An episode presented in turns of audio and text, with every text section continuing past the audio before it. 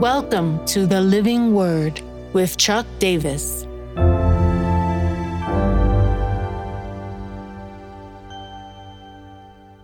Colossians 2 13 to 15, disarmed.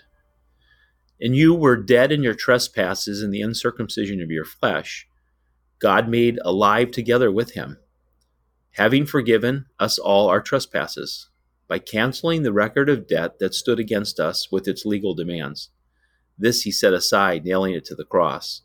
He disarmed the rulers and authorities and put them to open shame by triumphing over them in him. Paul is talking about uh, a very significant moment in spiritual warfare. Uh, he puts it in the context of what God has done in us. We uh, were in a state of death. We were dead in our trespasses, our spiritual life, uh, even though we were breathing physically, um, was a place of death. We're all uh, at enmity with God. And uh, He has made us alive in the work of Christ uh, which we know becomes rooted in the cross. And this becomes one of the most powerful spiritual warfare passages. Uh, when Jesus was physically nailed to the cross, he was spiritually nailing our death to the cross, nailing our uncircumcised flesh to the cross, uh, nailing our rebellion. Uh, all of this died uh, in us. It puts us in a new state, a new position uh, spiritually. But not only is he doing that within us, at the same time, he disarmed the rulers and authorities. Now, clearly, in Pauline uh, language, uh, how Paul is thinking, he's referring to spiritual rulers and authorities, uh, not just earthly ones that are in place. Disarming is the idea of stripping something uh, or someone of their raiments, their uh, their clothing. It would be like ripping the um, stripes off of a general's arm uh, in his uniform. It's to expose. And uh, this is what Jesus did in the face of Satan. Uh, how is he a ruler? Uh, uh, we've looked at this multiple times in the past few weeks. Jesus refers to him as the prince or the ruler of this world. Uh, he works in power, uh, he works in principalities, uh, he works in leading uh, a dark kingdom against God's. And the authorities, that's that word exousia again.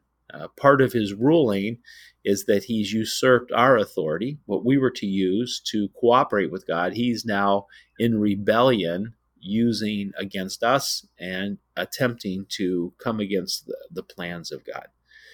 But Jesus on the cross, which is such a mystery, made an open shame of him, triumphing over him. Uh, Paul uses this word triumph uh, in Second Corinthians when he says, But thanks be to God who in Christ always leads us in triumphal procession. Uh, what's the so what of this passage? Uh, we are in the in between times. We might say that uh, the cross was D Day, uh, certainly victorious uh, in securing the victory. But V Day, Victory Day, is coming as we continue to work with the Lord.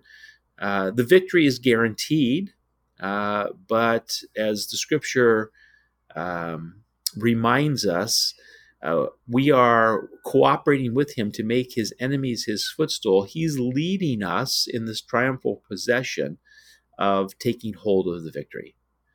Uh, the now what is a reminder to myself to live from the stance of victory, uh, not the um, hope of victory. It, it's a victory secured.